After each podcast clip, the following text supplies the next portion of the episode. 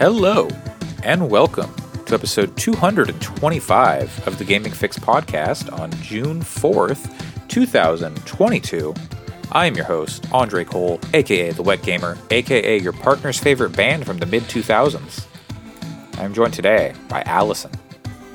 I mean, they're still my favorite band, but I love the New Pornographers greatly, and I became aware of them in the mid-2000s. So I still have a lot of affection for a lot of the music I listened to when I was in high school, which I think a lot of people do. But they're still my favorite band, and I've seen them live several times, and it's always been great. So, yeah, that's my favorite band. What favorite song? Of that like time period, could you think of like one that's like the most 2007 New Pornographer song? Yeah. Ooh, ish. Ooh. There's the Dan Behar song from their third album, Twin Cinema, Jackie Dressed in Cobras, and that was like my favorite song at the time, and it's still one of my favorite songs that they do. So sure. All right. And Pat. I feel like I know what this answer is going to be, but... My favorite band is Coheed and Cambria, and they, like, rose to prominence in the mid-2000s. Oh, okay. Well, that wasn't what I was expecting for that time period, but okay. What were you expecting? I was thinking you might say My Chemical Romance. Well, that's the other Wikipedia tab that I have pulled open. Yeah. Of course. Yeah. So would that be around the time Coheed started? Was 2007, yeah, they were about 2005. Bang on. They were Coheed. Coheed was formed in 1995. However, if they were your favorite at that time period, it doesn't matter. From 95 to 2001, they were called Shibuti. They weren't called Coheed. Shibuti. Yeah, and then they renamed themselves, and their first album came out in 2001. Okay, yeah. But their second album is the first one anybody really knew anything about. Mm-hmm. No, that didn't come out until 2004. So, favorite song from that time period. If you travel back in your mind's eye to that time, that is a hell of a. My favorite album of theirs is still Good Apollo 4, which came out in 2005. Okay. So, but my favorite song I think of theirs is "The Crowing," which is on the album before that came out in 2003. Sure. Yeah. So, The Crowing. Go listen to The Crowing by Coheed and Cambria. Okay, I'll define. Killing me with these demands, Pat. Just breaking my balls. Look, I fought back from the brink of COVID. Well, not the brink of COVID, from the having COVID. To tell you, life's too short to not listen to The Crowing. All right, yeah. COVID is here, and Coheed and Cambria will persist, whether we have COVID or not. Mm-hmm, mm-hmm. And video games also persist. Yeah. And, there's never been a better time to play video games, some might say. And let's see, I wasn't on this week, or last week, rather, and I did not hear about Euden Chronicle Rising, which I have been curious about because it's on Game Pass, but so Allison, please enlighten me somewhat, don't go into too much detail probably. You talked about it last week.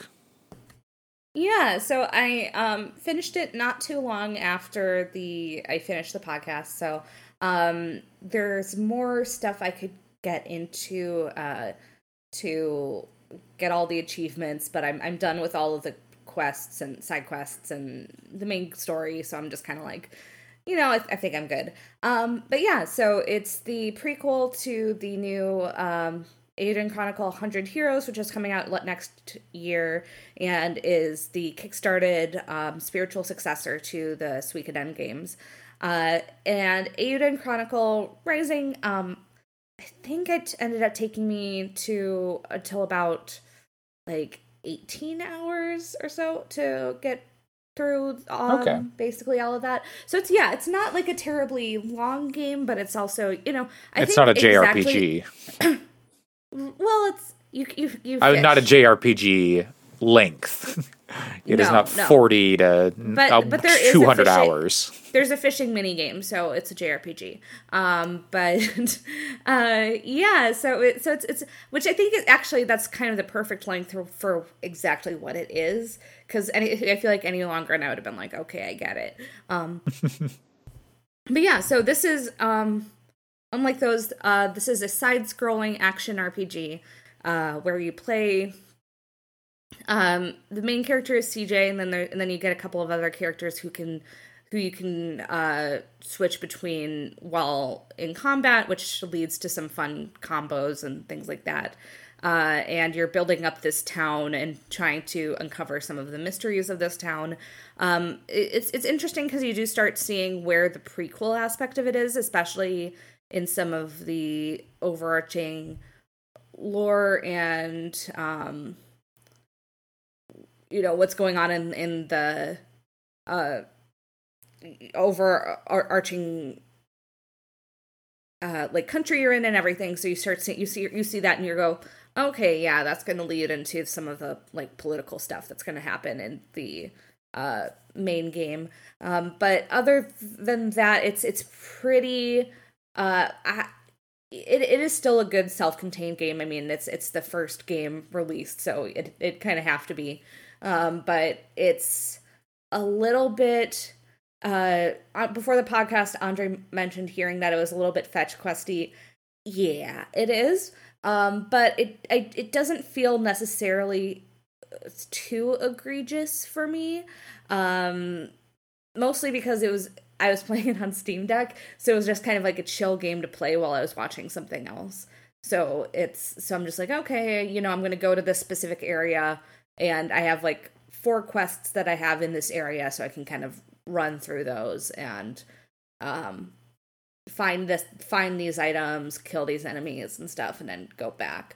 So it's not necessarily the most interesting quest design, but I think there's enough that makes you want to go forward, especially with collecting items so that you can grow the town, as well as get new weapons and be able to access more areas. The kind of progression is satisfying enough that it's you're willing to push through the quest design being kind of mediocre, basically. So I don't know if it's necessarily going to be a game for everyone, but I had fun with it. I mean, I did complete all of it because I just wanted to see that, and it was I really liked the character writing in particular, and I genuinely became pretty invested by the end of it in the characters involved. So it made me excited for the sequel, because I think that from what it sounds like, it's going to be a pretty different game, but if it has that same kind of level of writing and charm, then I'm really excited to see where they go with the actual main game. So I'm reading this story about the announcement of the release date of this game, and there's a character named Guru. And yes. Is this character a kangaroo? Oh, 100%. Mm-hmm. Okay. He's sure. The second person of your party. He's kind of heavy, where CJ's pretty light, and who's the first one you get, and can dash. Guru is just kind of the more powerful, slightly slower character that you play with. But yeah, sure. You get Isha, who's the magic user. That's just you can't just call it Kangaroo Guru. Sure you can. What's wrong with that? Yeah. What's your problem? It seems like.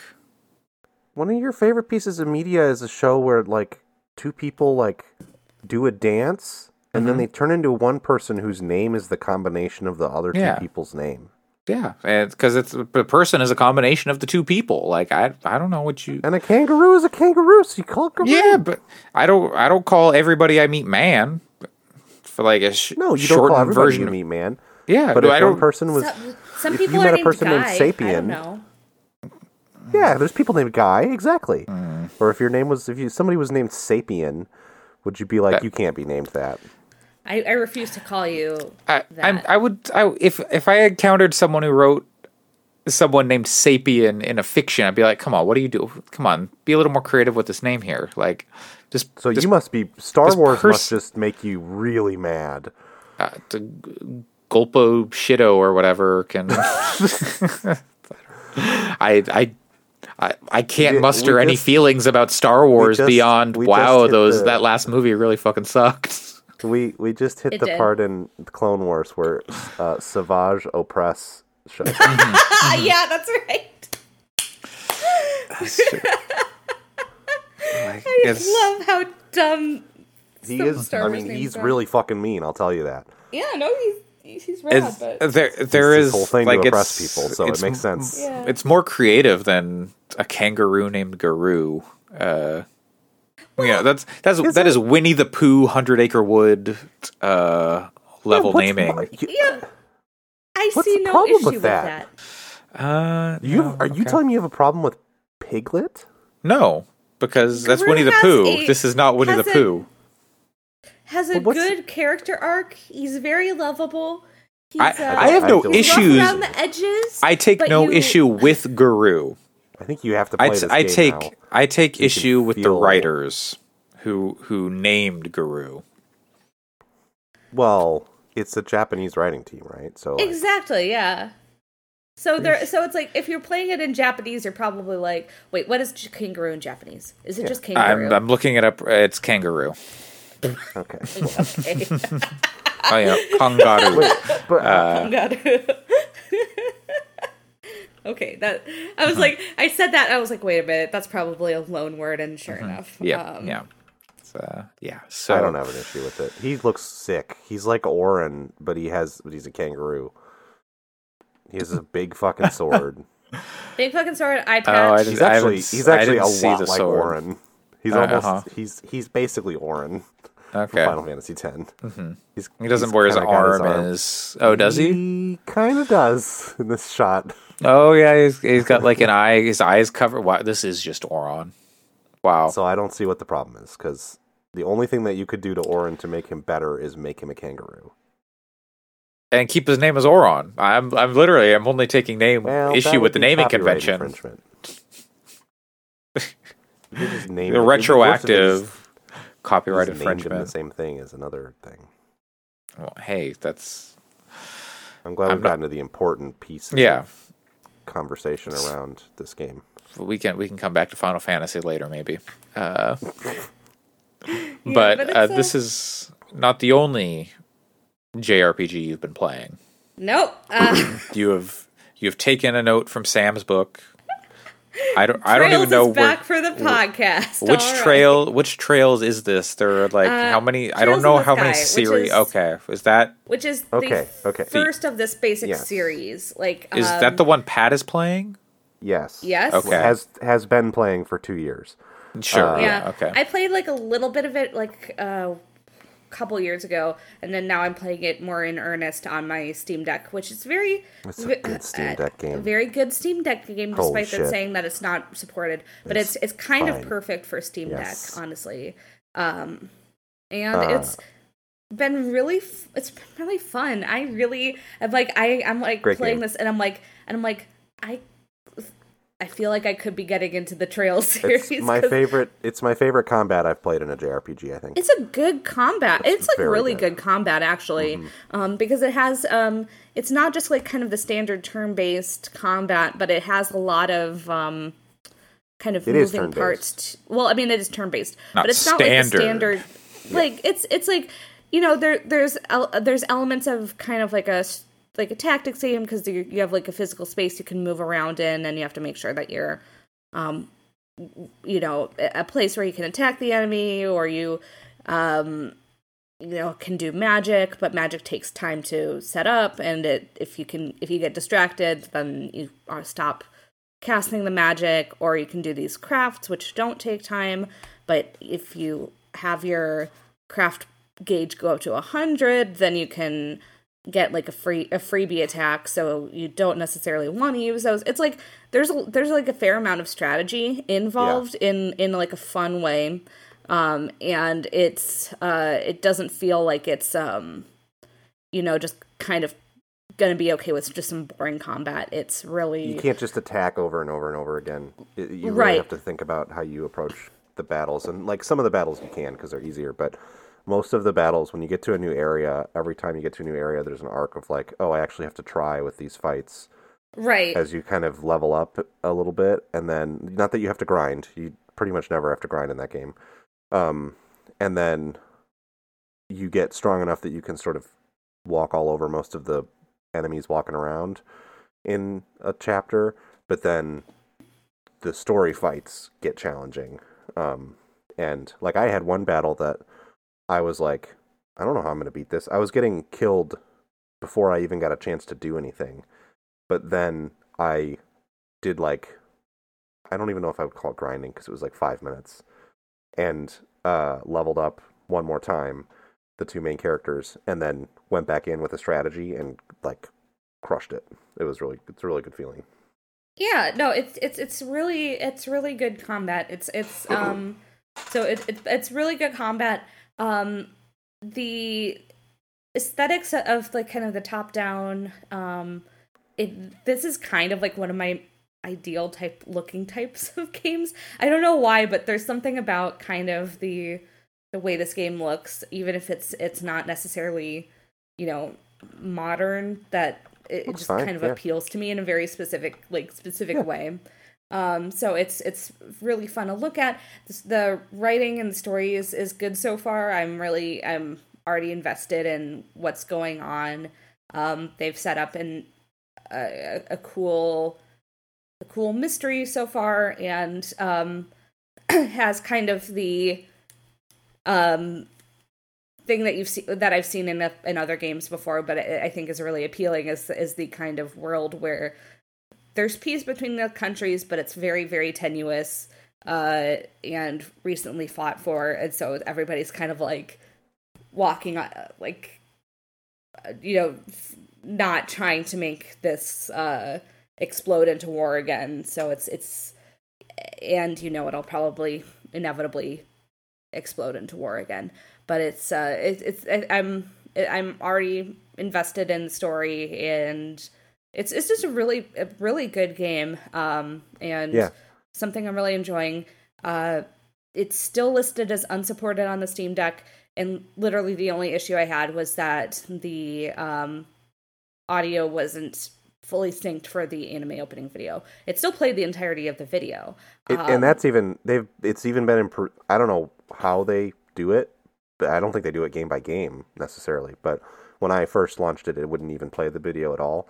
So yeah, and now it plays the video, being out of sync, which is but like the fine. The music finishes before the movie, so it's like. It's literally just an anime theme song opening, too. It's not like a story cutscene. No. And you can find it on YouTube super easy. How much quicker does the audio finish? Not too. It finishes maybe like 20 seconds. I mean, it is pretty significantly delayed. Where the music, like, at one point was, like, kind of swelled, and I was like, why are you doing it on this image? This is weird. And then it's like, oh, okay, this was out of sync. Yeah. The video's probably slow, is what it is. At normal speed, and the video encoder is not, like, talking to Proton correctly, because I think it's like QuickTime video or something. It's like an old video. Sure. It's I mean, the game originally came out in 2004. And it was a PSP game originally, I want to say. Yeah, or was it originally PC and then maybe might have been PSP? PC first. I don't know. I think it was first released in the West on PSP. Yeah, on PSP. Yeah. So, but I mean, that's the only issue I've run into with playing this on Steam Deck, and which is pretty remarkable considering they say that it's unsupported. It, like, straight up say, like, it's some of this doesn't function on Steam Deck, when it's like, well, that's the only thing that really doesn't function. Sam's not here. But, So we can talk about this, and we don't have to get any comments from the peanut gallery about spin-off games. I don't want to fucking hear about it. The Trails series is really simple. There's Trails in the Sky, Trails in the Sky, second chapter, Trails in the Sky, the third. 358 over Sky. 2. No, it's not that kind of bullshit. As much as I love that stuff, it's not. Then there's the Crossbell games, which is Trails from Zero and Trails to Azure. And then there's Trails of Cold Steel. That's... Are the Crossbell games, aren't those like coming to the States soon? They're not in the States yet, or for some not of like us, they are already. They've already arrived, but yes, in theory, basically, but like official Western translation or localization, or there's a Chinese localization or like a international localization. So the way that it went was there's a translation group called GeoFront that does professional quality localization work. Right. They're the ones in Final Fantasy VII, right? That's the yeah, exactly. They translated Trails from Zero and Trails to Azure, and like with no funny business, and some of us purchased those games through the Chinese marketplace that you can buy them through in order to legally own them to use the GeoFront translations. You're supporting the CCP. I see how it is. Then Falcom bought the translations for those two games from GeoFront, and then they pulled them from their website and are now like releasing them. But the bullshit thing is the translation's done. Like I have them. I legally have that stuff to play when I get to it, but they're not releasing Trails from Zero until like 2020 fall 2023. No, Trails from Zero is fall this year, and then Trails to Azure is next year. Maybe that's not as bad. I thought for sure that because they're also doing like the console versions, right? So. Not to say that excuses anything, but it's you're right. Trails from Zero is coming out this year, which makes it a little less bad. Yeah, because I'm thinking, it's going to take me a while to go through the Trails in the Sky games. So by the time I'm done with those, I probably will be able to play Trails to Zero. Wait for the official. Azure, and then Trails from Zero, Trails to Azure. I get those mixed up. And then go to the Trails in the Sky, Trails of Cold Steel. But yeah, no, it's a pretty, like, in terms of order to play, it's pretty straightforward. And one of the things that's cool, like you're saying, there's two main nations that kind of border each other. Erebonia and Liberl, or Liberl, whatever, I don't know. It's just no voice acting, so I don't know how they say it. But like Liberl is in Trails in the Sky. Liberia? No, it's Liberl. Liberl is, I think, how you're supposed to say it. Yeah. And in that, you're basically playing as like anime witchers, kind of, because they're like mercenaries who primarily fight monsters. They don't have genetic stuff done to them. But, Final Fantasy VIII. Sure. Similar theme. And then the Trails of Cold Steel is Erebonia, and you play as the other people in the other country. So it's kind of cool because you get to see the story from both sides. And Crossbell is like a city that's right in between them that's neutral. And so Trails from Zero and Trails to Azure are kind of set there. So... Yeah, and from what I understand, there's like some level of like timeline crossover and everything. Oh, yes, yeah. Like pretty significantly, but it's not like which one do I play first? It's ideally you go from Trails in the Sky to Crossbell to those Cold Steel. Characters show up in Cold Steel. Like as far as I know, like Joshua and Estelle are characters, and I'm so excited. I will freak out. The only problem with that game, with Trails in the Sky, I think it's fantastic. Probably it's taken me a long time to finish it, but it's not because it's not good. It's just it's also like a very long game. Well, it's weird because it's not really, like, it's 45 hours-ish. The issue with it is it gives you so many good places to, like, put it down that I'm like, oh, I played this for, like, 3 hours this weekend. I can put it down and I'll pick it up in another couple weeks. But it's not really the fault of the game. It's just, like, the storytelling is done in, like, really convenient chunks. So it just makes for a good game to kind of pick up and put down. But like I've not restarted it in the 2 years I've been playing it. I just, the story's so memorable, it's easy to keep up with it. The only thing I don't like about that game is there's like, I don't fucking know why this needs to be a thing all the time, but there's like an adopted brother sister situation that is like, dude, just fuck off. It's I don't like that part of it, but whatever. Aside from that, it's great. All right. So Pat continues to make his way through Trails of Cold Steel. Allison will quickly, I'm sure, overtake or Trails in the Sky. I'm sorry.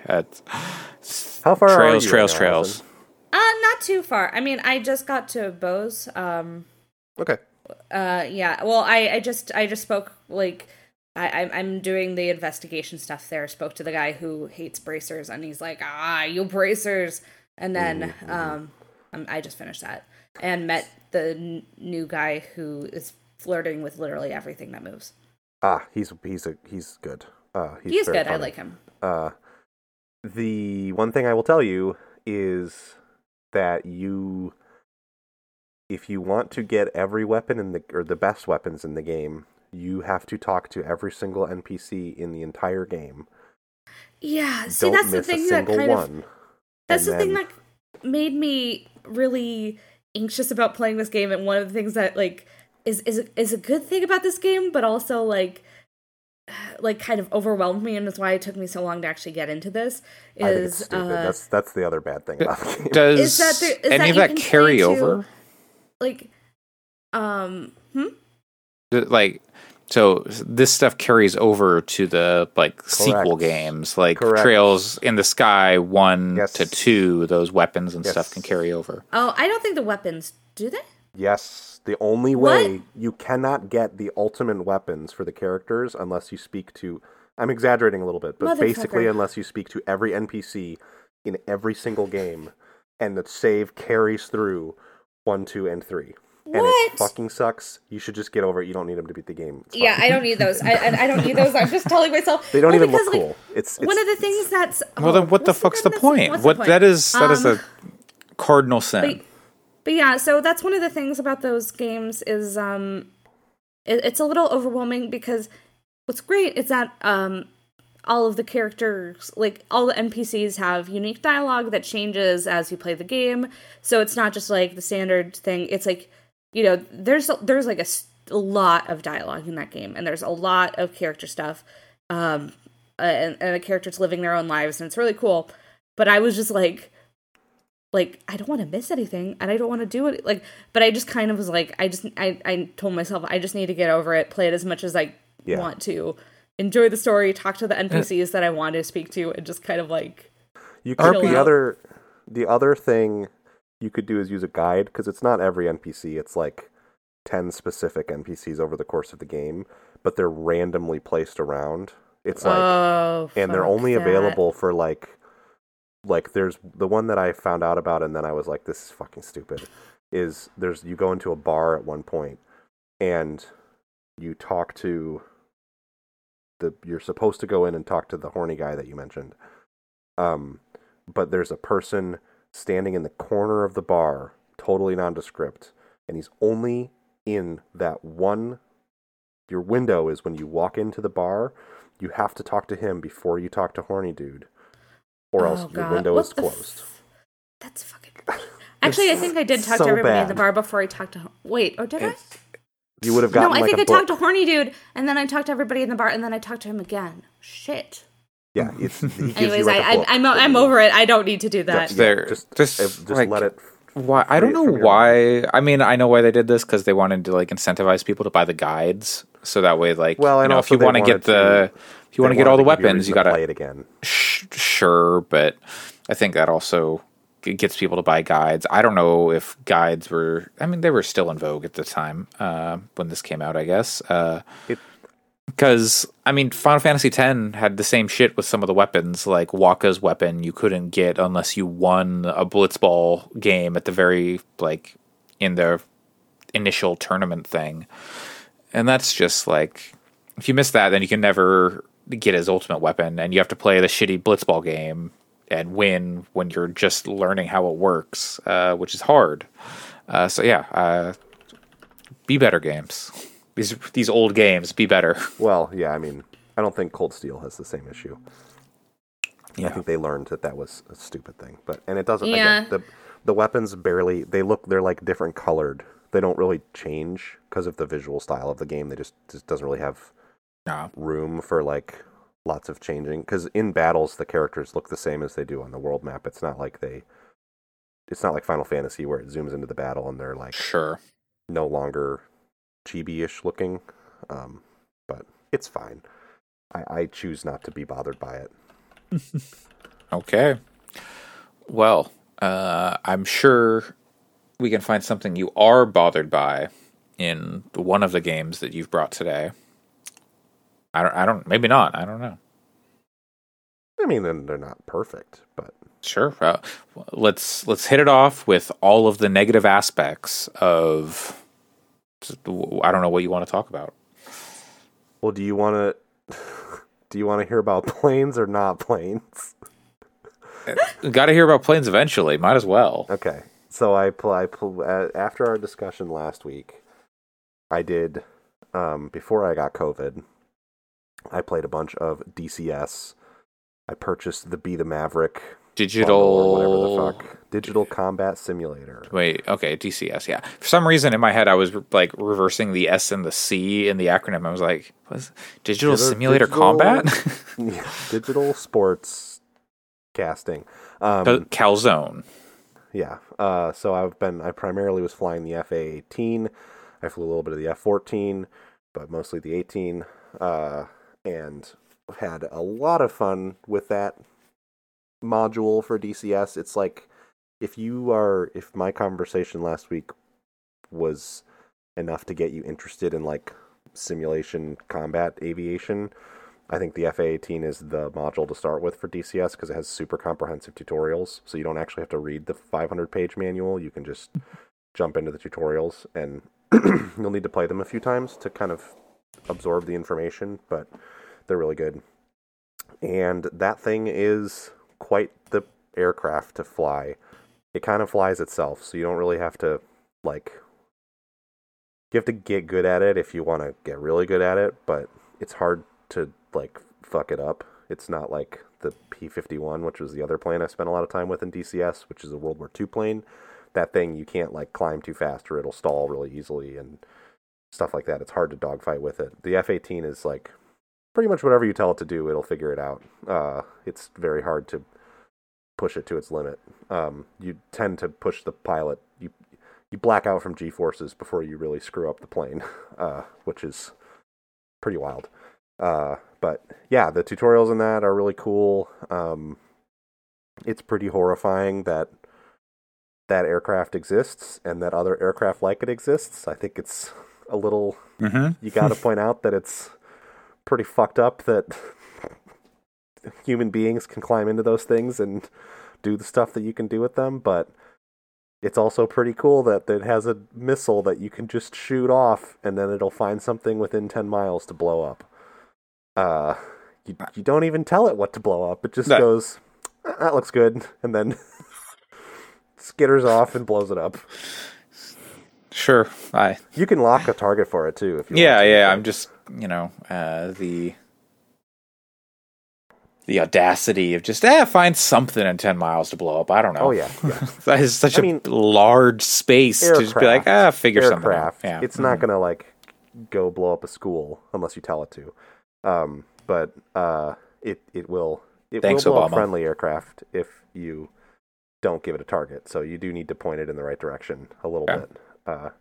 But yeah, it's the interesting thing about the F-18 is that in a simulation, to get good at flying it is really about, in combat, is really about how well you can manage the computer, because the computer is like where all of the target selection and stuff is happening, and it's not like a video game where you just push the T key or like the Y button and then it cycles through targets. You have to actually like look at their signatures, their radar signatures, identify what target is what, and then select the target using the computer, and then getting in range and stuff, and acquiring the lock and everything.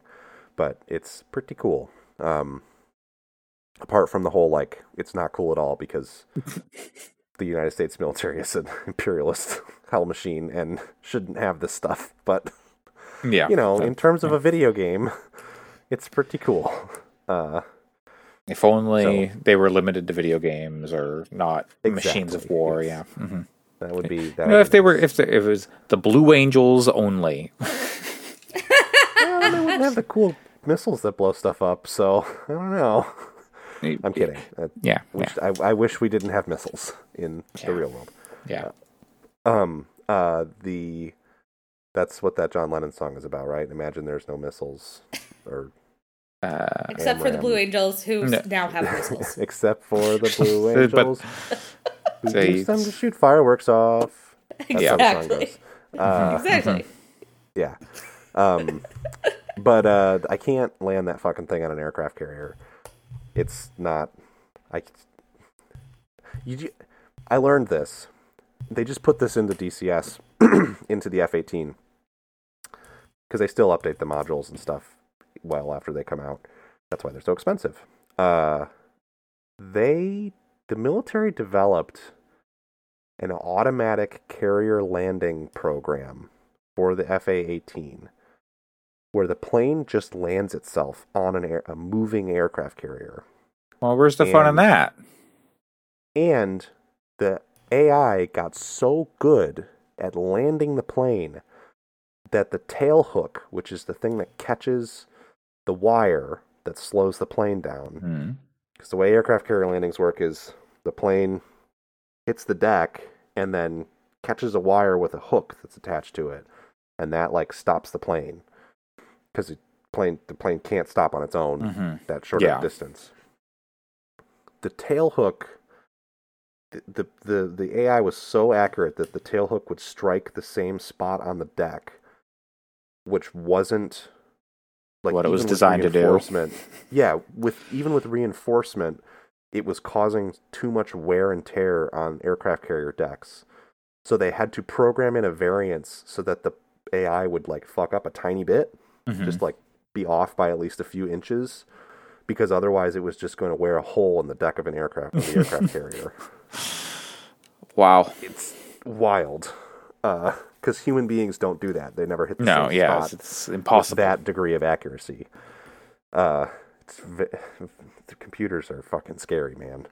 Should never have taught Sam to think. And we're talking like, you know how in like the Lexus commercial, they push the button and then the car just reverses into the parallel parking spot, and it's like, that's what we're talking about here. The pilot pushes a button and the plane goes, okay, landing on the aircraft carrier. It's super fucked up. Where, like, we're going to lose out on, like, the rockstar pilots, because if they don't have to land on aircraft carriers, like, what is going to be, like, the thing that, you know, puts hair on their chest? That's, you know, it's no fun. Blowing up a hospital with a Predator drone. Ah, okay, yeah. From a trailer in Texas, yeah. Right. Don't worry. Yeah. Don't worry. They'll still get there, yeah. Anyway, DCS, very good. Very good simulation environment if you're interested in this stuff. I'm excited to keep learning how to fly this thing, and eventually get in the F-14 as well. The F-14, you go from the F-18 to the F-14, and you're like, oh baby, this was designed in the 60s. Oh man, it is. The F-14 is aged compared to the F-18, and it's pretty funny. But it's very cool. The whole point of that thing is not so much to be like, I want to fly the best plane. It's like, no. Sure, the best plane's fun to fly too, but give me the shit box that like barely functions and let me figure out how to. It's like all your other racing sims where it's like you don't necessarily want to drive all the newest fast cars. You want to drive the 1960s like stock cars or whatever, right? Well, and the thing with the with racing sims is you do at least want some kind of like parody. You don't want to drive unless you're going for something specific. I only say this because we're driving a car that is hard to get performance out of in a race this weekend, but sure. You do want to be competitive. Like, when you race against people, you don't want to come down far down the order. With DCS, there is multiplayer. Lots of people, like, it's active and everything, and you can get... Typically, the way multiplayer in that game works is that you, like, set up with someone, like, hey, do you want to do this scenario or whatever? But if it's, like... You want the extra challenge, I guess, of figuring out how to deal... If there's like a historical mismatch between aircraft that saw combat against each other, that's interesting. It's not like... If there was a... If the Mercedes GT3 car was way, way, way, way, way better than the BMW at a certain track in iRacing and we were picking a car for an Enduro, we'd pick the Mercedes because it's like, why make it harder on ourselves? Why go out of the way to make it harder on ourselves? But in the case of DCS, it's all, like, more about the interesting things about historical aviation and, like, the mismatches throughout history are kind of part of the thing that makes it entertaining to revisit. So, it's cool. But that thing, God forbid, we talk about it all the time, God forbid iRacing ever figure out, like, that DCS exists, because...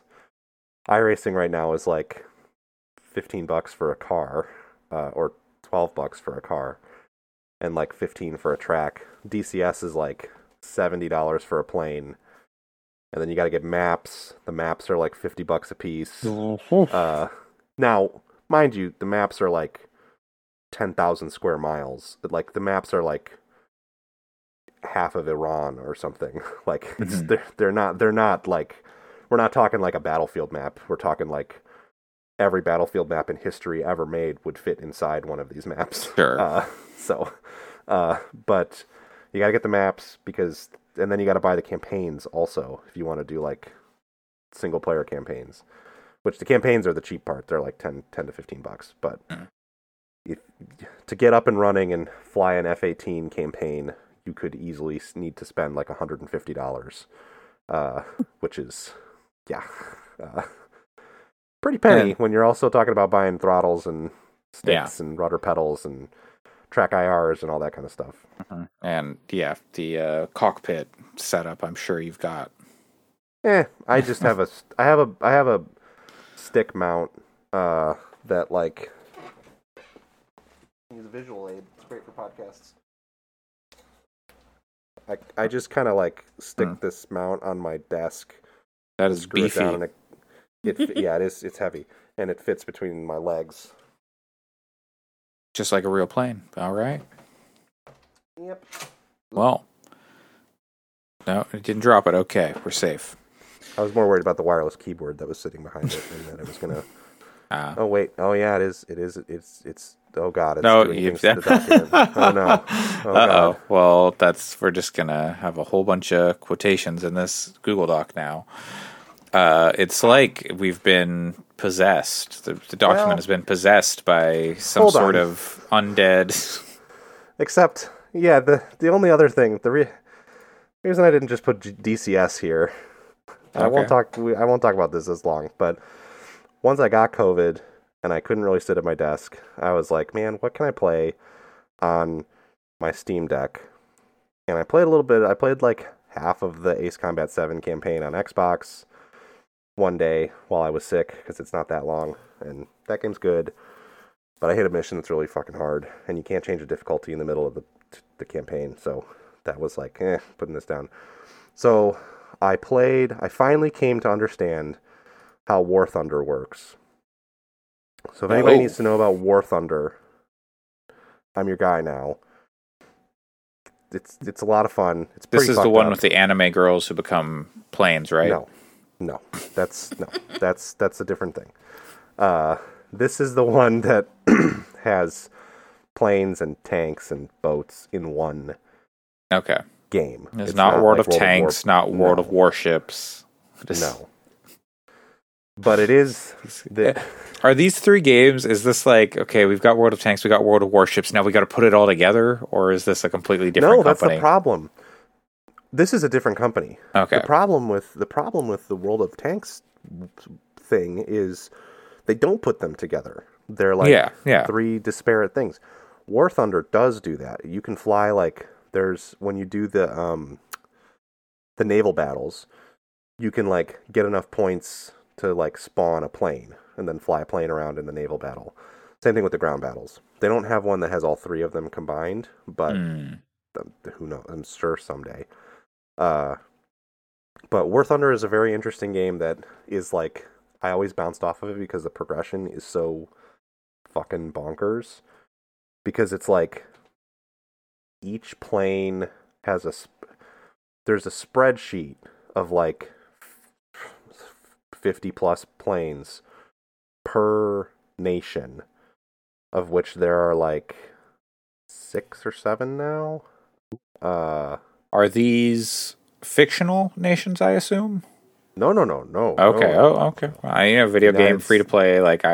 United States, Germany, USSR, Japan, Sweden, Italy, China. They have Israel in there for some reason. I don't get that, but whatever. The Israeli Defense Force has a lot of fucking guns. Anyway, I won't get into that. In Japan, they've got their self-defense force, but they're... Well, War Thunder's... It started as a World War II game. Okay, so that makes sense. It started off as the United States, Germany, USSR, and Japan were the main four that the game kind of had at launch. I see.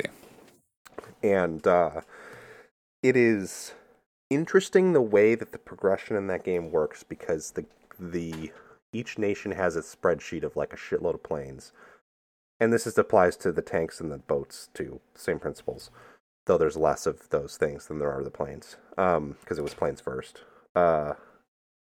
And they have what's called like a battle rating, and you make... I've heard people refer to them as a deck. I don't know. The game refers to them as a preset.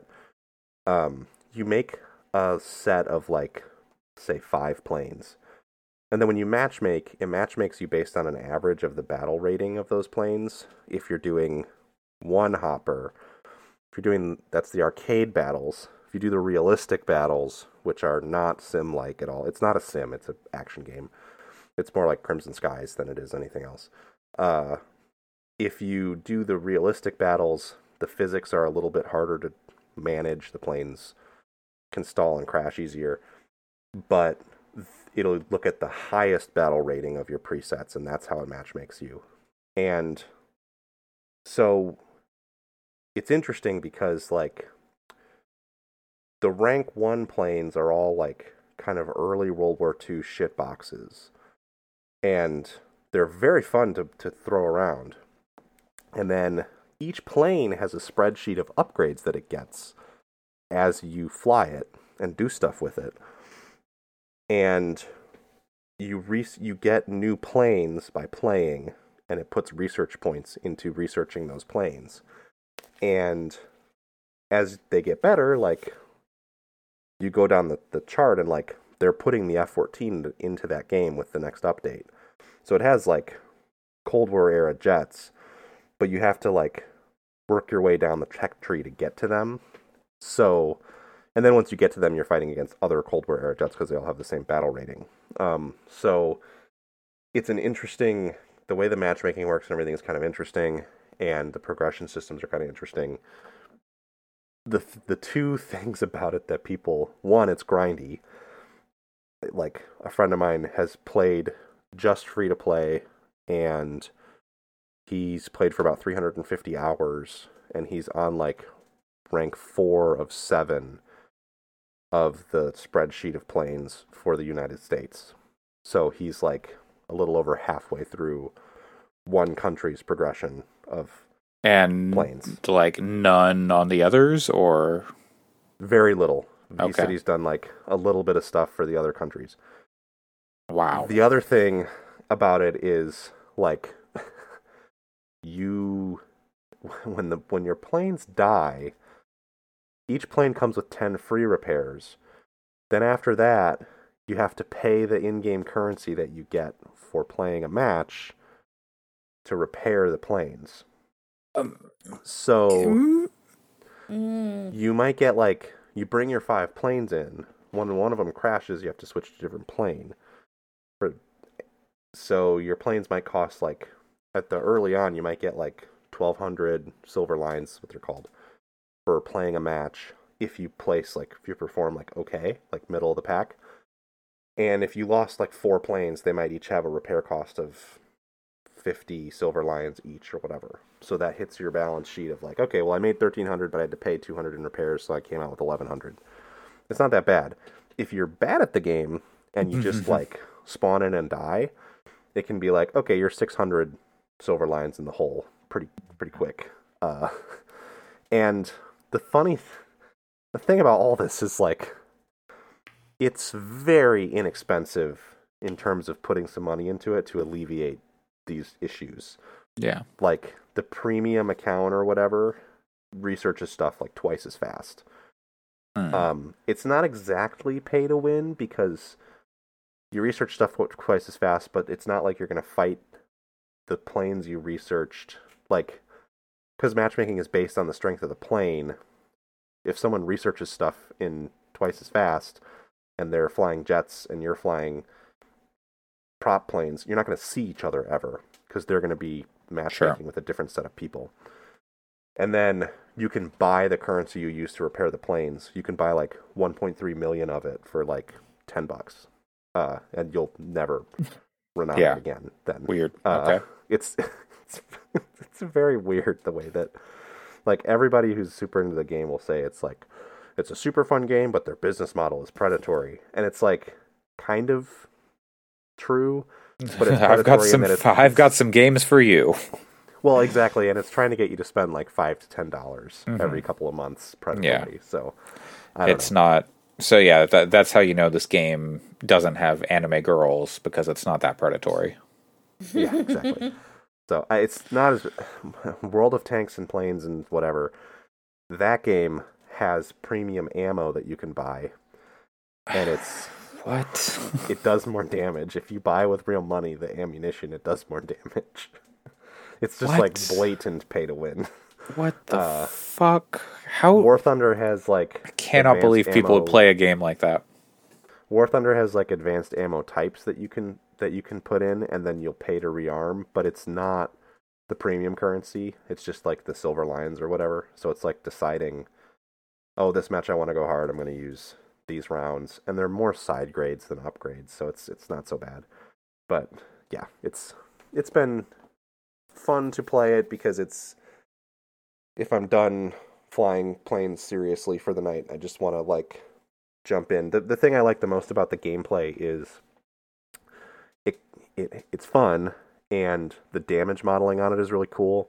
Instead of just having, like, hit points for the plane or whatever, it is all location based. So if you get shot at and they hit, like, put a hole in your wing, it affects the aerodynamics of the plane. And you can, like, get hit in the aileron, and then you can't roll, and you have to try to use your rudder to turn around and stuff. You can be, like, get your wings blown off, but you can still hold down the shoot button and just spray bullets out of your plane as it tumbles down to the ground. Hell yeah. And you, like, will get points for, like, soft landing the plane if it's damaged and stuff like that. So it's pretty... I really like the way that the damage modeling is done in the game, because I think it's super interesting. You can have, like, you can get your, like, propeller taken out and still glide the plane around for as long as it'll stay airborne and try to shoot other people down and stuff like that. It's pretty cool. All right.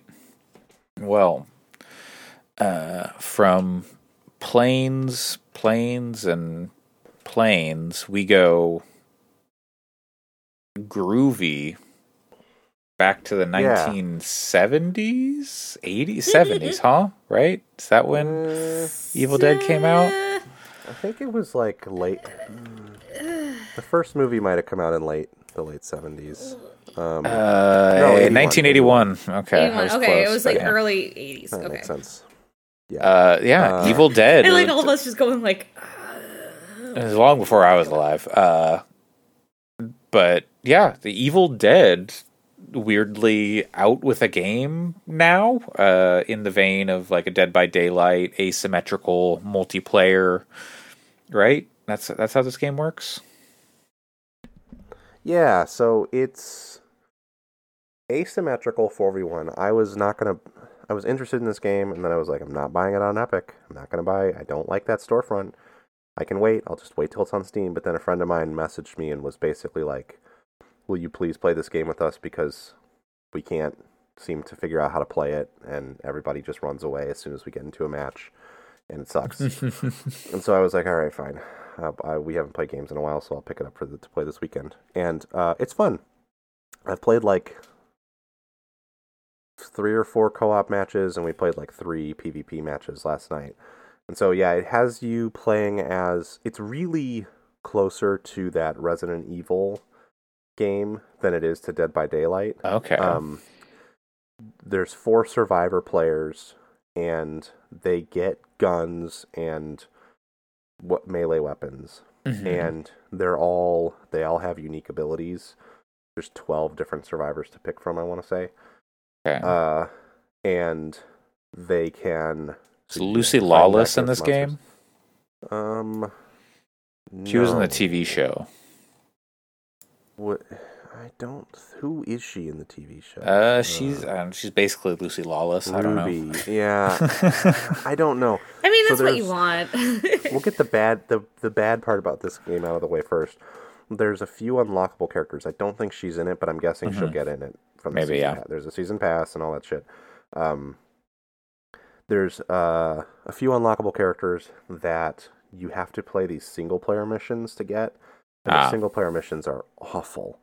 They're, like, really fucking hard and, like, no checkpoints. And they take, like, half an hour at least or more to play each one. And it's brutal. You have to, like, try them multiple times and stuff. I don't know what they were thinking. Locking up characters behind it. It's bad, in my opinion. It's the only bad part about the game. The rest of the game is interesting. So you got these survivor characters. I've been playing as... Kelly from the TV show. Okay. And she's cool. She does more damage and attacks faster with a meat tenderizer weapon. Sure. You have to find it. Yeah. But she's good with that. And it's then like she signature also has weapon type thing. Yeah, and then she every character has like an active ability on Q, and hers is that she can dodge like melee attacks without losing stamina. And she's actually the class that uses guns more, and but she's kind of designed as like a get up close. She has passives that are like after you dodge an attack, your next gunshot does more damage and stuff like that. So she's kind of interesting from that perspective to me. So that's kind of how the survivors work. There's funny stuff like there's 4 classes of survivor. There's leader, warrior, hunter, and support. And there's an Ash for each class. There's like Ash from Evil Dead 1, Ash from Evil Dead 2, Ash from Army of Darkness, and Ash from the show, and they're all different classes. And sure. Funny.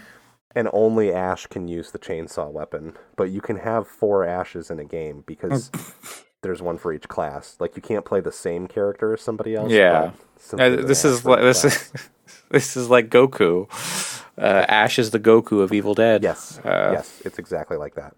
It's very, very funny. I laughed out loud when I saw the character select and saw that there were 3 of him, and then you get the 4th one from doing the first mission, single player mission. So that stuff's funny, and he's the only one who can use the chainsaw, which is funny.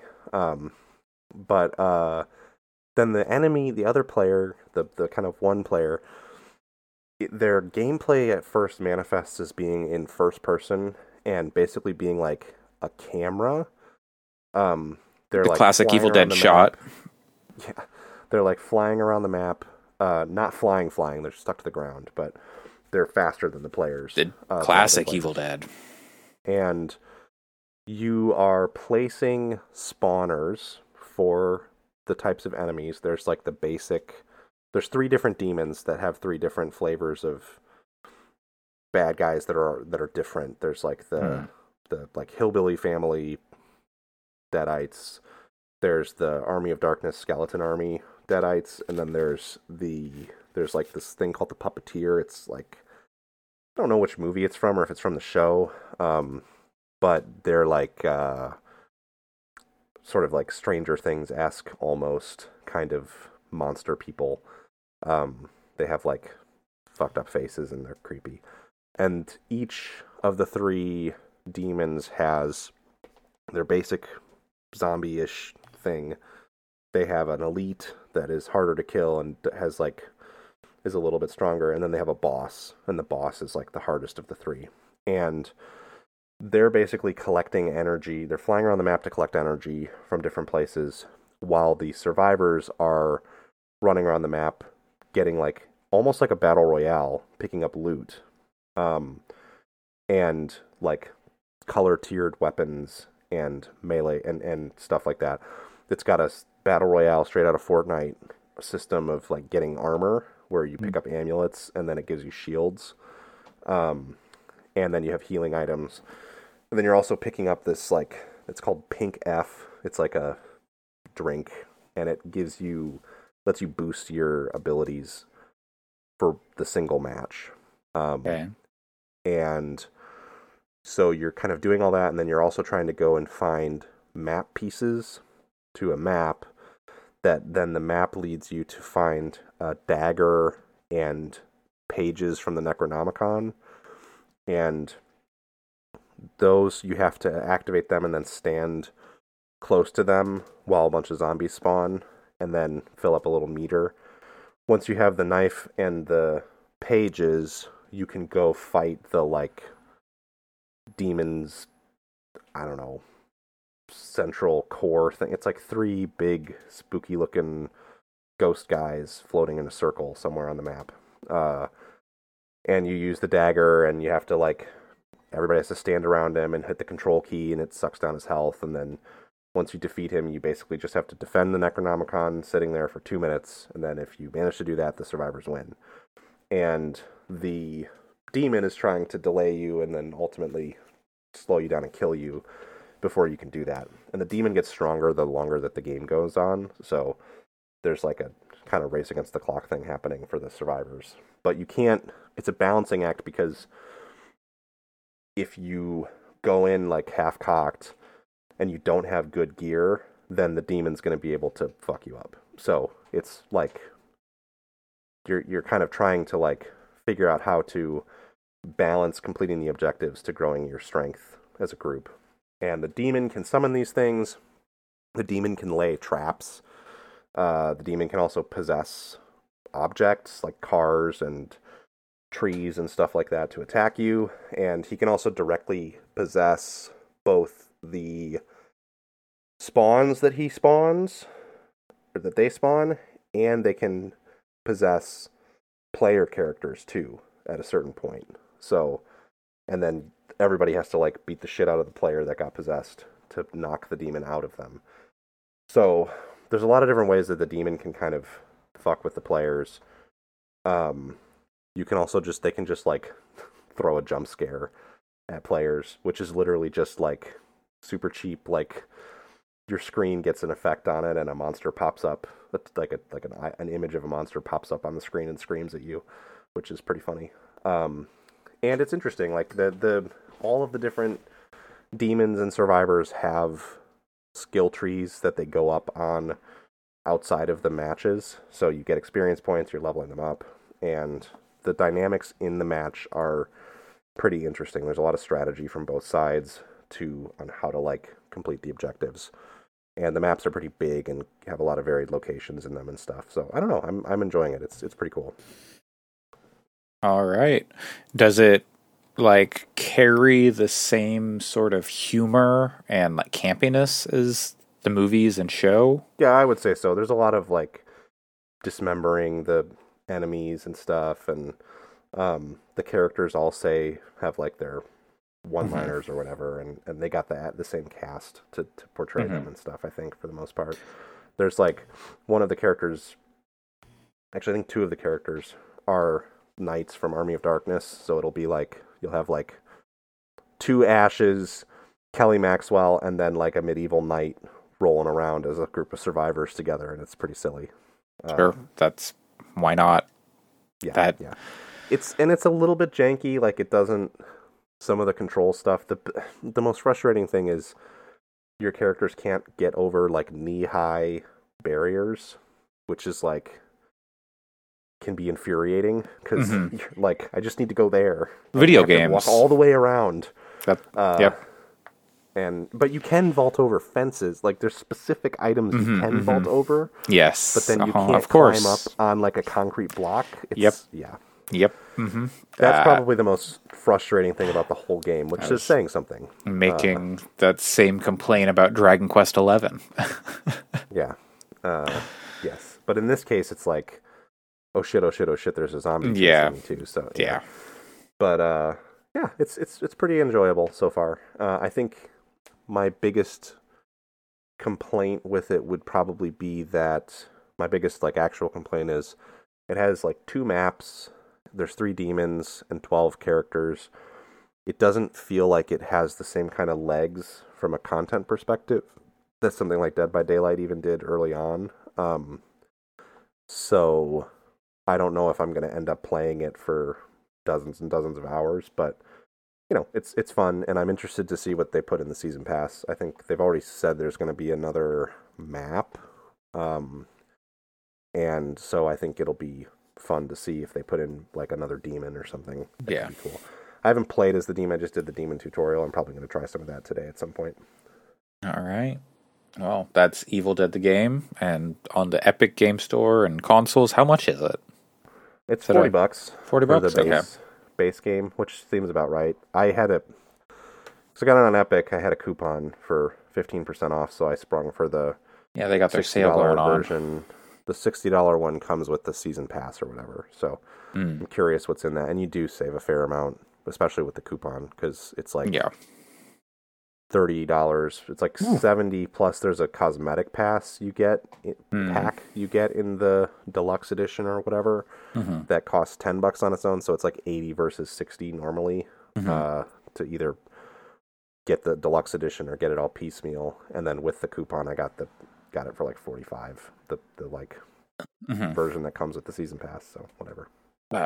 This is somewhat related to that, but also a different situation. On Switch, the Knights of the Old Republic is coming out, right? And the first one, SWTOR, came out last year, and then the second one is coming out on the 8th of this month, and they started selling Knights of the Old Republic 1 and 2 as a bundle for like $30, which isn't a deal. It's like each game is $15. But if you buy the bundle now, you can't play Knights of the Old Republic 1 until 2 comes out. So weird. Oh, that's weird. It's locked, yeah. It's just completely locked, even though the game's been out for 6 months or something, more than that. And there's like, it's in the fine print. You can't, we'll give you a refund this one time, why would you do that? Doesn't make any sense. That makes zero sense. My last thought on... There's a very funny, I saw a meme about it that was pretty funny. There's a very funny thing with the skins, because you get a set of like new skins with the deluxe edition of this Evil Dead game. The skins are pretty minimal. They don't even exist for most of the characters yet, just a few of them. Mm-hmm. But the one that's very funny is generally the game is not at all like, look at this sexy lady character in any at all. It's like the characters are all very normal, and this isn't like a bad version of that, but there's this character Cheryl, who by default she has on like a long like an ankle length skirt and blouse and like jacket on, and she looks like, you know, very normal, like early 80s, really 70s kind of normal attire for whatever. The skin that you get for her, I think it's an outfit she wears in the movie, but it's like goes from that to like tight bell bottom khakis and like a tight fitting brown sweater top thing, and it's very funny because it's like the character that looks like, I guess, like the frumpiest, arguably. Ash's the one. Ash's sister. The one like hot lady character with the skin change. There's this meme that I saw that was funny. That was like, Cheryl really goes from "Hi, ma'am, it's nice to meet you" to "Your son calls me mommy too." Really quick with the skin change. It's very funny. Yeah. Wow. Mm-hmm. That tracks. Wow. I found it. Well, that's Evil Dead the game. I played something very, very different than Evil Dead the game. Something that is... I did also play this a little bit. Yeah. I was thinking about playing it, so want to hear your guys' thoughts. Yeah. Hard Space Shipbreaker left early access the last week, recently, and it's now on Game Pass or on Steam if you so prefer. And it is a game about taking apart spaceships, like decommissioning them, cutting them up and sending parts in for processing or to be incinerated, or salvaging seats and consoles and, you know, all sorts of the stuff inside. And also a game about labor, like hard labor and, you know, what it is to be in debt and corporate ownership and, you know, all of these things. It starts off like very much. Talk about somebody read some 1984. Instead of 1984, they read Capital. It is. The game starts off and you are basically signing away your life to this company, the Lynx Corporation, like literally signing your life over as they decommission your body to take your genetic material so they can clone you over and over again in the event that you die doing this extremely dangerous job. Basically, you say, "Yep, I agree," and they, "Okay, now we'll take your genetic material and this will kill you." Yeah. And they have like a whole. You can read through the whole terms of service that you're signing. It was very long, and I'm sure is filled with some completely heinous and ridiculous shit that I did not read through. I don't know if you read the details on that, Pat. So I have to. I read a little bit of it, and just the whole opening of that game, like made it's so effective at what they're doing that it like made me mad. Mm-hmm. Because it was like, yeah, this is pretty much something that they could probably get away with doing now, actually. Mm-hmm. Like, pre-COVID, I would have been like, this is satire. But it's not even the idea that they could kill you in order to, like, steal your genetic code to bring you back to life is like, I totally think that if they could figure out how to clone people and do this conscience transfer ship thing today... It would be legal in weeks. Mm-hmm. Like they would be fine. They could do this exact thing. So it like made me mad reading through that stuff. Yeah, it is very smart and cutting, and very like upsetting with how on the nose it is with that stuff. There was in the tooltips they'll have like here's some brief history about like the Lynx Corporation or you know about the world that we live in, and one that just made me like stop and laugh for a little bit was Lynx uses an innovative top-down structure pioneered centuries ago, and I was like, of course, that's how these companies define themselves or talk about themselves. They also present you with like the bill for the whole thing. Yes. Of course, charge you for it. You're like $12 billion in debt or something when the game starts. And that's like to get the job basically. So you were just going into this job into slavery. Becoming an indentured servant. Yeah, basically. And you meet like over comms. You don't actually encounter anybody as far as I know physically in the game. Maybe you do later in the story, but... You talk to people over comms, and one person is saying, like, oh, yeah, Weaver, the guy who does your tutorial stuff, he's been here for over 20 years, and he still has to do this. Like, he hasn't paid off his debt yet. Like, I was in elementary, I was dropping out of elementary school when he was starting this. It is very grim. It's frustrating because it's like, I should be able to look at this game and go, this is stupid and way over the top and, like, not even... I shouldn't be able to say good things about their writing and stuff because it's, like, so out there and excessive and ridiculous that it's like, too much for satire, except that it is actually... not that far off. It's like barely even satire. It's just how it is. Right. Yeah. So it's like, no, actually they're pretty spot on, and it's like, fucked up that they're pretty spot on. Yeah. With like hard labor jobs specifically and the dangerous jobs. Yeah. I just got to the part where one of the people, reached out to me and said like, hey, you seem cool. Here's like the union group info, and you'll start getting you'll get like emails, you can read them or don't, like, but you seem cool, like I can't share this with like these people because of X reason, like they're too by the book, they're like, you know, too by the company's book, and this person's like too anxious, like they couldn't handle it. But so I'm curious to see where that goes, because there's a lot more narrative here than I was expecting. I'm only like a couple levels into my breaking down of the ships, but so far that narrative stuff seems interesting. I've only done the one full ship, and I haven't gotten the hazards and stuff yet. Yeah. The hazards seem like that's gonna... that one full ship, I was like, kind of like, yeah, okay, this is... I don't think I can do this for 20 hours. It is...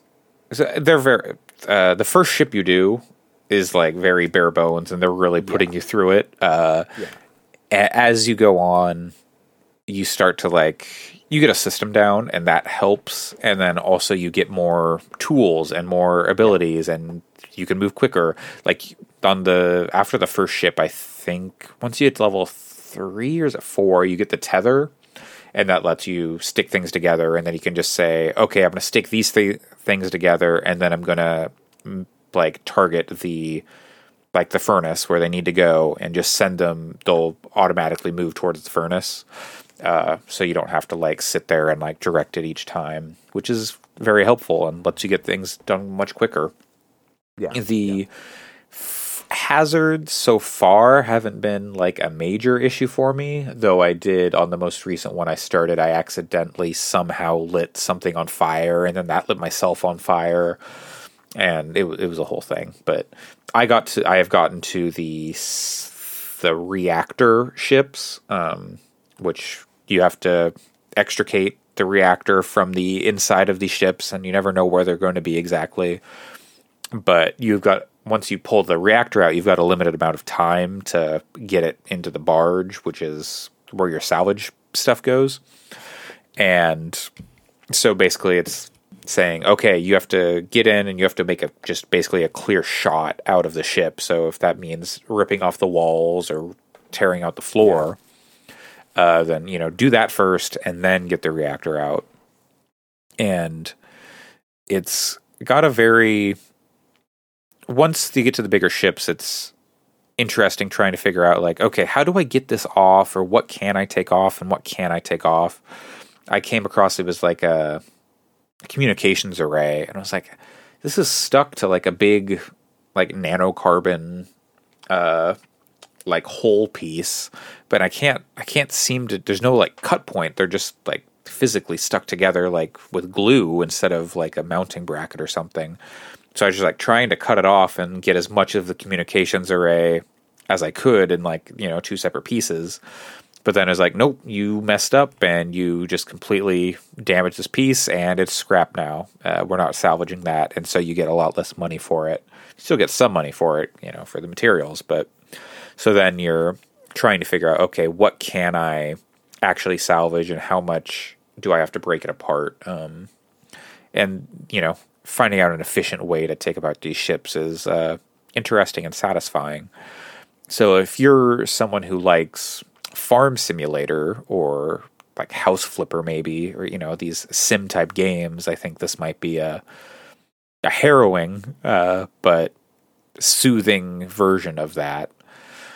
Because like there was a point where I think I was like, okay, I need to salvage the seat, and like so I had I was pulling it from the ship and using my tether gun or my my grappling hook gun or whatever it is, and I pulled it into myself, but I reeled it in too fast, and then it smacked me in the face, broke my space helmet, and then I suffocated as I was trying to get back to my habitation unit.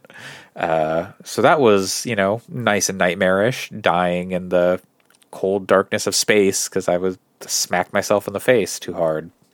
It was really something. But it's, yeah, like you said, Pat, in the, that first mission or that first ship is like, okay, I get it. Like, if I have to keep doing it like this over and over again, it's going to get pretty old pretty quick. But once they start giving you more abilities and you can start upgrading, it becomes around like level 4 or 5, it becomes more engaging and things get done quicker, and you can move up through the skill tree much quicker. You can decorate your habitation pod with posters you find in ships that you salvage, and the ones you start with are just very, very bare bones. It'll just say like work in big orange letters or home decor. Yeah, funny. Stuff like that is very. And then every morning you wake up and they give you a bill. So you have to pay your bills every day at 10 a.m.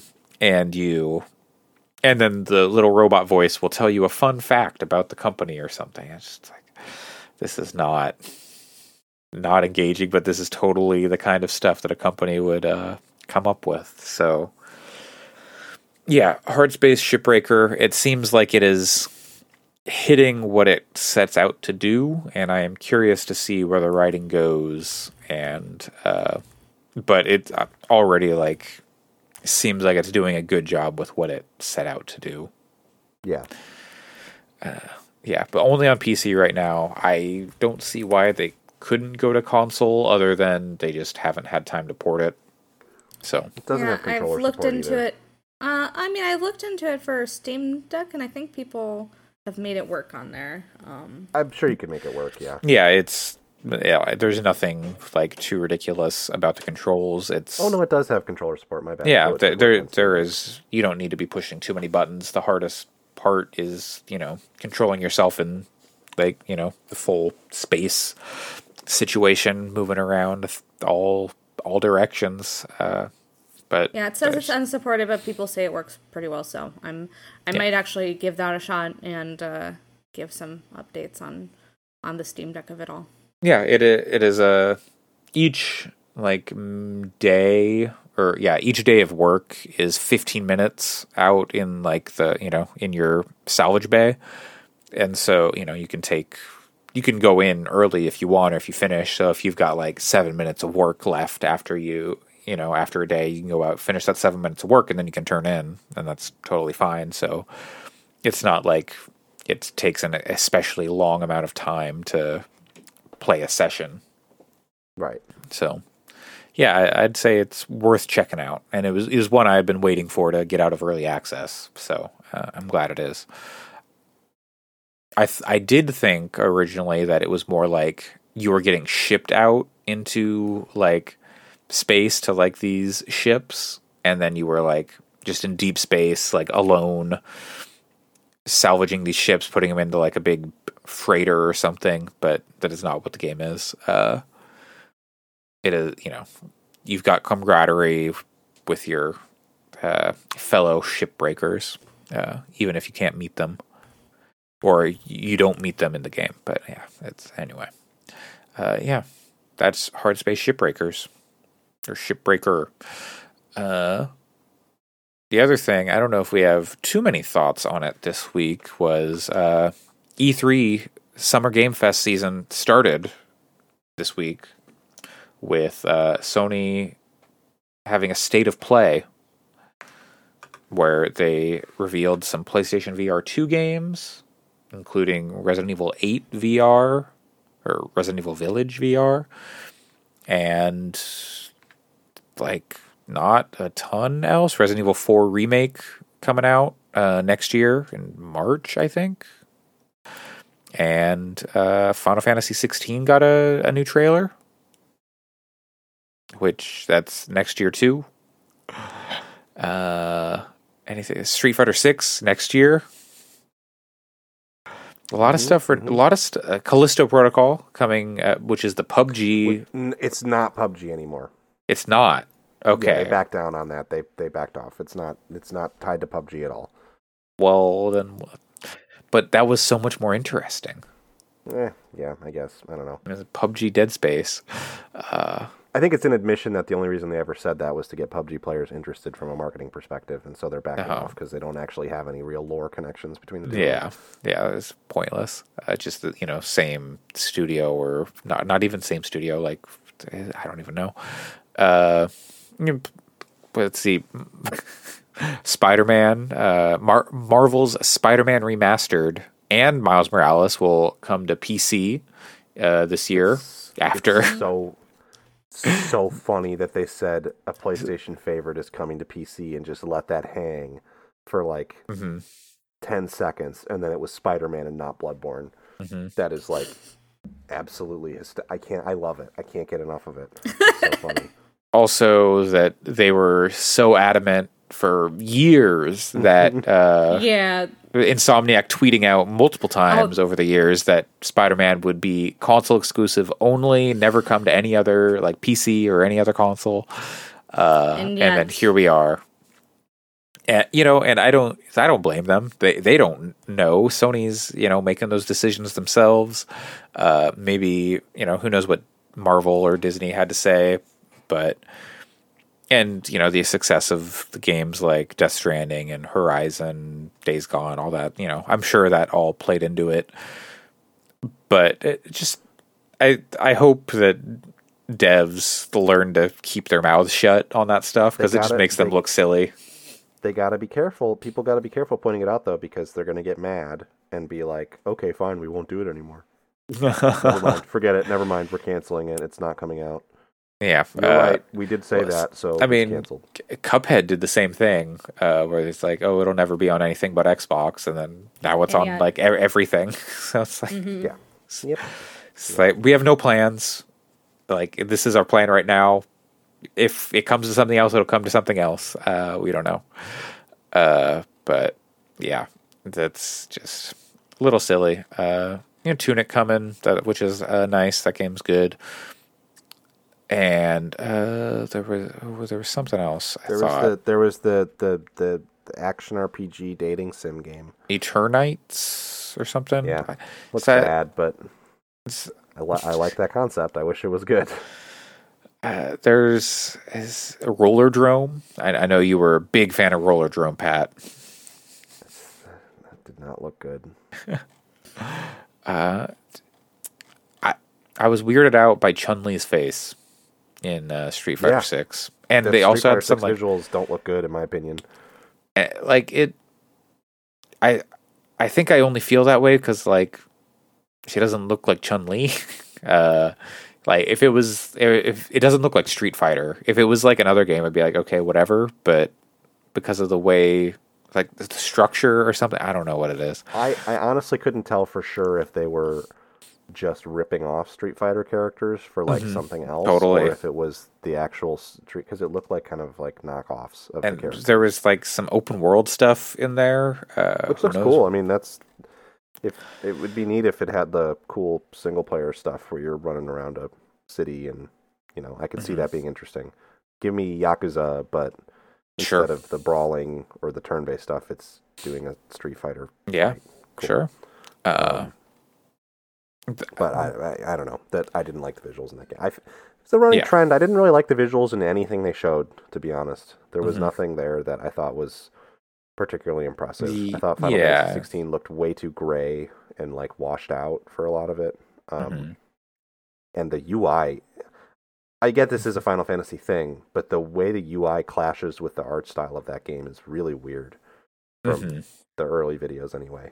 I have a feeling that that's UI stuff laid over pre-rendered footage, and it's also gameplay. But it also looks like Final Fantasy style, so it does. Yeah, it might be out of place, but the thing is, they haven't really done a full-on fantasy ass like in a while, Middle Ages looking game since they've gone to 3D. Yeah, really, I mean, like Final Fantasy 9 was kind of that, but 9 still had it like it still had more some technology stuff in it. Yeah, like Steam-ish technology, steampunk-ish, but it 16 looks so like medieval Europe in terms of what they're trying to do artistically, so it clashes even more with that like hard. It is very muted looking UI thing going on. Yes, so it was weird. Not necessarily bad. Like I think it could be cool, but and the gameplay looks fun. I'm still excited for that game, but I was not that impressed with how it looked. And we're still a year off from it. You know, if not, you know, year and a half, 2 years. I'm guessing a year and a half at least, and I bet that footage is from a build from a year ago. So it's like, you know, who knows? But I would say notably, God of War being absent is strange because that game's supposed to come out this year. Yeah, it's supposed to come allegedly. Out soon. Allegedly. Yeah, supposedly. I think they're doing another state of play, right? Like this one was like no fanfare. It was announced like we're gonna show some PlayStation VR 2 games and some other stuff. This was the big one apparently. So says who? Kotaku. There's a lot. I don't know about Kotaku. Some of the stuff is I don't know. Because like Jeff Grubb was saying he hadn't heard anything like last week, and not that Jeff Grubb is the be all end all, and he even admits that like you know it could something could happen, but he wasn't hearing anything, so this might have been like a. You know, because you want to drive pre-orders for games and stuff, I'd assume. Like, you know, they want to get God of War up. Maybe they're taking pre-orders for God of War Ragnarok already. I don't know. Are they? I have a morbid curiosity about God of War Ragnarok, but I can't say I'm like excited for it. Sure. When it comes out. Yeah. I enjoyed.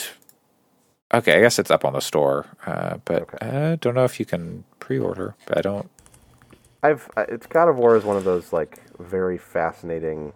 When I played it, I loved it so much, and then every time I think about it, I like it less. In retrospect, it's interesting. Like yeah, because that was our game of the year, right? That year. Yes, it beat Yakuza 6, and I didn't agree with that at the time, and I don't agree with it now. So that's. But it's so interesting because I don't know if anybody on this podcast is like so excited. No, Sam loves God of War. Ragnarok. Sam's the God of War guy. Sam loves dad games. Yeah, and Trails of Cold Steel. And I was hot on God of War right after I played it, and I played it. Yeah, I really loved it when I played it, but now I'm like thinking back, I'm like. You know, I'm good. I don't know if I necessarily need to play more. And so I'll probably play Ragnarok, but I'm not like... It's mostly just curious for the disc. I have a feeling it's Ragnarok is going to be a me mad situation where, like, it's fine. It's going to be Last of Us 2 again? No, I don't think it's going to be that bad. I don't think I'm going to actively, like... Because I don't actively dislike God of War 1. I don't think it's a bad game. Yeah. I think Last of Us 2 is bad. I think the story is bad in that game. Yeah. Like...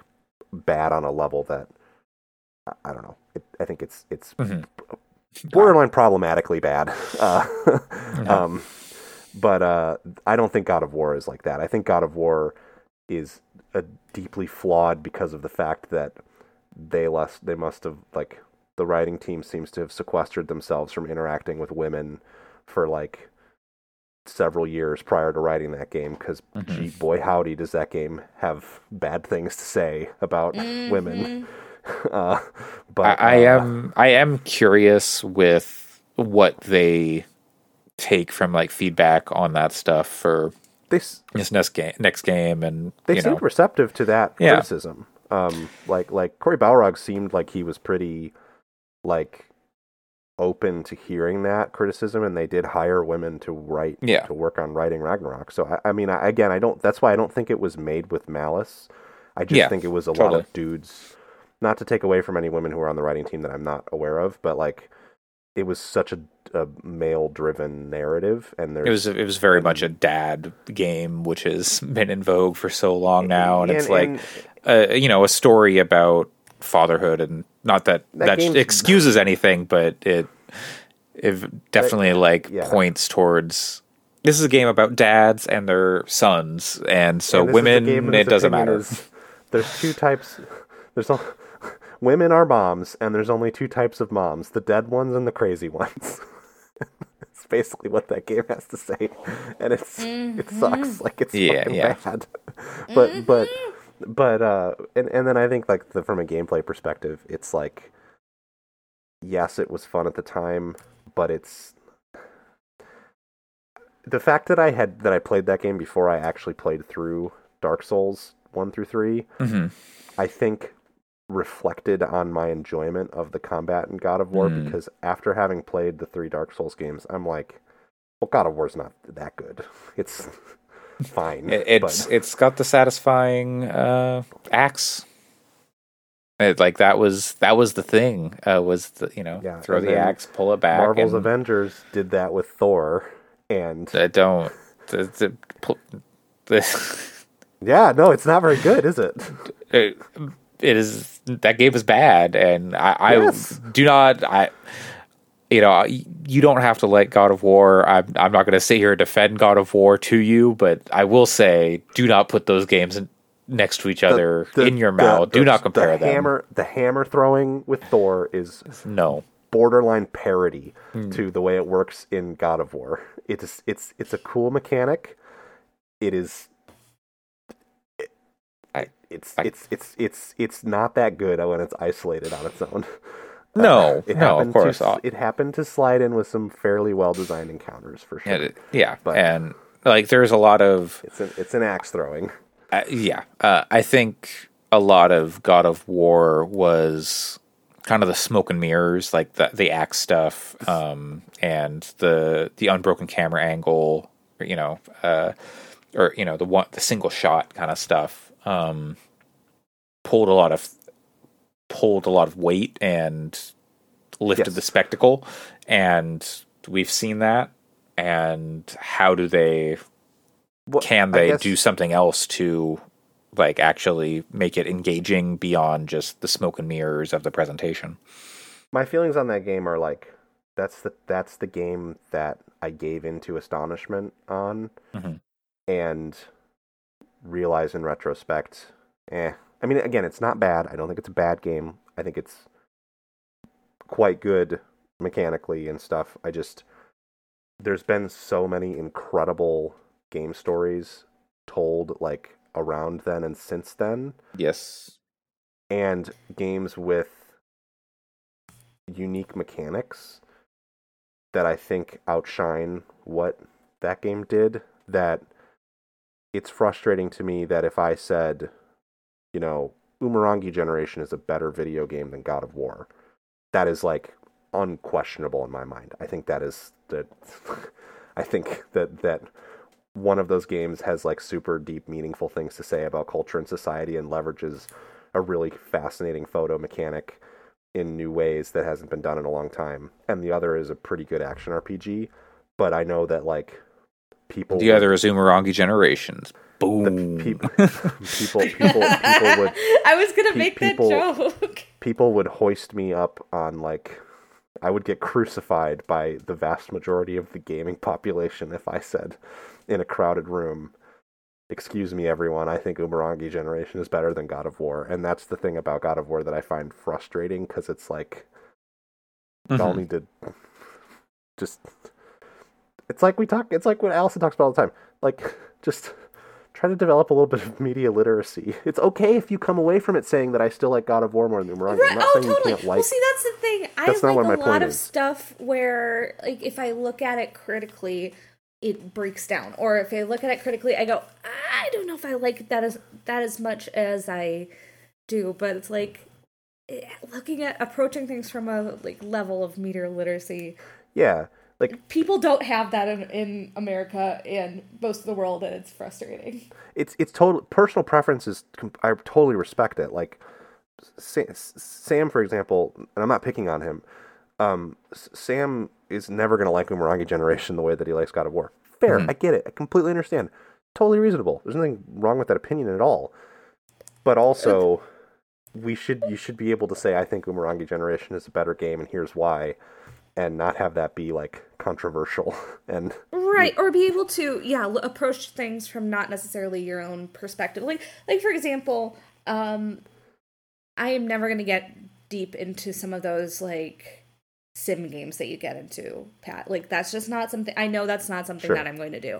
But I can still appreciate talking about them, and I can still appreciate the craft that went into them and why they're really well made, even if I'm not going to be reading a 90-page manual. If only they were only 90 pages. It's not like there's no team here. It doesn't impact anybody if Pat or whoever says Umurangi Generations is better than God of War or there's nothing to fight over. Like, who cares? You can also make an argument that God of War is better, but it's like you need to have a specific kind of argument, I think. That's kind of could totally argue the merits of like, oh, this game does this better than this game, but like I like hearing interesting arguments about like this is this like, actually thing is good or interesting readings of media is interesting, but it's like you need to have basis or a perspective. Is the axe throwing in God of War better than the axe throwing in Vampire Survivors? Oh, I thought you were going to say in Umurangi Generation. I was like, that was where I started, and then I remembered that Vampire Survivors actually has an axe that you throw in. Vampire Survivors, the axe is very, very satisfying because it goes. That's true. Yeah, exactly. No, and I know that like nothing really prompted this. I'm basing this on a hypothetical argument. Yeah. It's just the kind of shit that I see people talking about. Yeah, no, I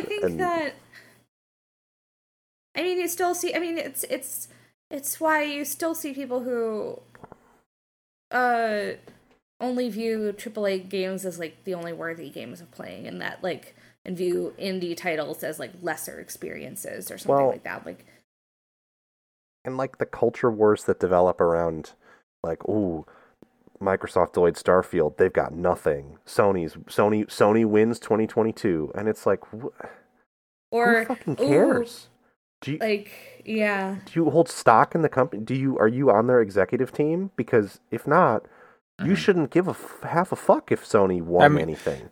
Either way, you lost. Yeah. So. Yeah. Right. And it's, like, also just, it's like... You can acknowledge that the companies who make stuff you like are often not good.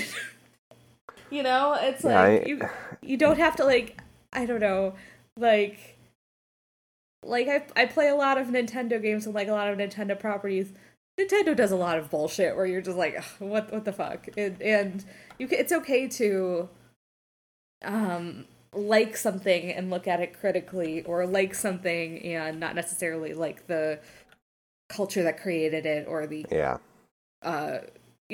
the existing thing, and you don't have to necessarily like stay in a company, which is still like the weirdest thing for me when it's like you can like a lot of properties that something makes like I like a lot of things that Disney does creatively. They are a fucking evil corporation. It's okay to have those separate in your mind or You would think Forspoken is still technically theoretically coming out this year. We didn't see anything from that on that. No, is that like and that's like that's like a thing where we've seen it. Like it was delayed, but we've seen it again and again, multiple times. I'm excited for that game. Actually, I'm curious. We'll see. That looks like a game I like. Resident Evil 4 remake being announced officially. Cool. That was very cool. Like I feel like it didn't show any. Like yes, like I'm excited to see it because Resident Evil is is probably my favorite franchise at the moment. Just because I think they knock it out of the park more than they don't. If you ask me. What's my favorite franchise? I'd probably go Resident Evil just based off of how you really care about that series and enjoy most of the games in there. And whereas the only one I've actually played any of is Resident Evil 4, so it'll be interesting to see what the remake's like. I am curious what the actual gameplay for this looks like. And how much it differs from the original, because Resident Evil 2 Remake and Resident Evil 2 are very different games, even though they follow the same basic narrative structure. Resident Evil 4, I assume it's going to, Remake, it's going to follow the same narrative structure, but it's also, gameplay-wise, it's not that far off from what the current, Remake games were. So, what was the impetus behind this besides money? What was the creative impetus behind this? Is kind of what I'm curious about, and we haven't seen that. It would be interesting to see too, because it's you can buy play Resident Evil 4 on any device of all, it's on everything. Yeah. So I feel it's not even just we're bringing it to modern consoles, because you can play Resident Evil 4 on literally anything. Yes. So it's what are they going to do to make it distinct from the Resident Evil 4 that you can buy on Steam currently for $5? You know. Mm-hmm.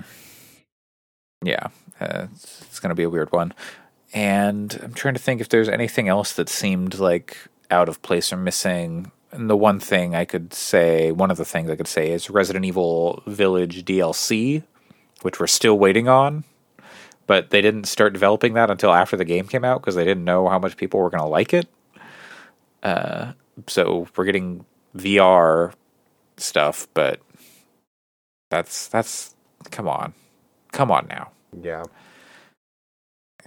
I think there was something else I was thinking of, but no Spider-Man updates or anything other than it's coming to PC. But we'll probably see more of that next year, or maybe later this summer or in the fall. I don't know. But it's coming eventually.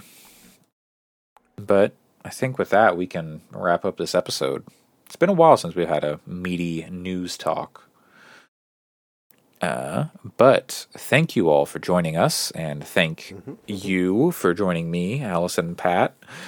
The listeners, you can find us on Twitter at @FixPodcasts or wherever fine podcasts are provided in podcast apps and websites. And you can email us at gaming@fix.space to tell us where God of War Ragnarok is. What do you think is a better game than Umurangi Generations and God of War 2017, 2018? That's what year it is. And you can find me, Andre Cole, a.k.a. The Wet Gamer, a.k.a. your partner's favorite band from the mid-2000s, on Twitter at CoolSloss, COOLSL4W, where I'll be nursing a pinched nerve. Allison, where can people find you? You can find me on Twitter at WRITERSERENYTY. Great. And Pat? You can find me at BJCPlays and trying to land an F-18 on a super carrier. The F-18 in the game doesn't have a autopilot? It does. Okay, but you just want to do it without. Yeah, you gotta be able. Look, computer systems fail. You gotta learn to do it yourself. It's true. Because you never know. Very, very true. Well, hopefully you survive this landing, and thank you to Jeff Davis at Stranger Peace for our theme music. You can find them on pretty much all the main social media networks, Twitter, Twitch, and TikTok. So the three T's. And we'll be back next week with another episode of the Gaming Fix Podcast. Stay wet, gamers.